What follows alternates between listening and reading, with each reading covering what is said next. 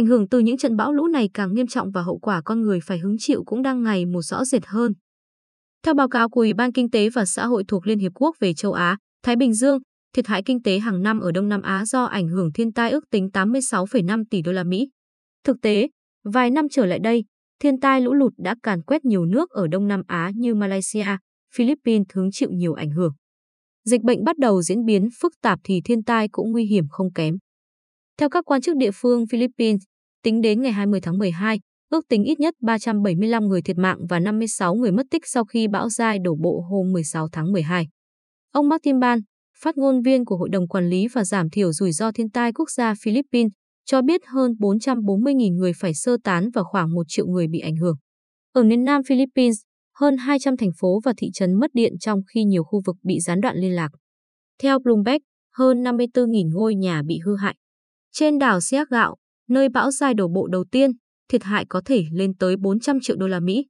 Trong khi đó, trên khắp bán đảo Malaysia, trận mưa xối xả vào cuối tuần qua đã khiến hơn 61.000 người di tản, đường xá bị tê liệt và giao thông gián đoạn.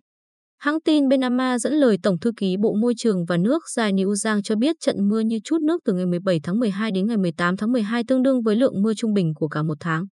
Chính phủ Malaysia gọi trận lũ này là trăm năm có một.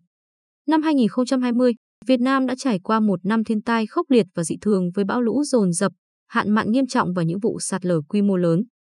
Sang năm 2021, tình hình thiên tai không khắc nghiệt bằng năm trước nhưng lại bất thường và khó dự báo hơn. Bão lũ xảy ra ở Philippines, Malaysia và các quốc gia cho thấy biến đổi khí hậu gây ra đang ngày càng trở nên nghiêm trọng. Khi thiên tai xảy ra thường xuyên hơn, các chuyên gia cảnh báo về những nguy cơ lớn trong tương lai và kêu gọi các nhà chức trách hành động nhiều hơn nữa để lập kế hoạch phòng chống thiên tai và phát triển bền vững. Tổ chức Hòa bình xanh Philippines cảnh báo rằng khi cuộc khủng hoảng khí hậu trở nên tồi tệ hơn, những cơn bão này sẽ khủng khiếp hơn, khó dự đoán hơn và có sức tàn phá mạnh hơn. Hội chữ thập đỏ Philippines gọi dai là cơn bão quái vật và bày tỏ lo ngại rằng biến đổi khí hậu đang khiến các cơn bão trở nên hung dữ hơn. Trong khi đó, nhà bảo vệ môi trường Renat Siu nói rằng lũ lụt hoành hành tại các bang ở Malaysia là ví dụ rõ ràng về hiện tượng thời tiết không thể dự đoán trước do phát thải carbon cao. Nồng độ CO2 và các khí nhà kính khác trong bầu khí quyển tăng cao sẽ gây ra hiện tượng nóng lên toàn cầu và có khả năng kích hoạt sự thay đổi chưa từng thấy về hệ thống khí hậu, ví dụ như những trận mưa đột ngột cục bộ tại Malaysia trong vài ngày qua. Tiến sĩ khí tượng học Aziz An Abu Sama của Đại học Malaya khẳng định thảm họa sẽ xảy ra nếu chúng ta không lập kế hoạch trước. Thực tế, hậu quả mà con người phải hứng chịu cũng đang ngày một rõ rệt hơn. Riêng trong năm nay, hơn 500.000 người đã phải di rời do thiên tai trên khắp khu vực Đông Nam Á.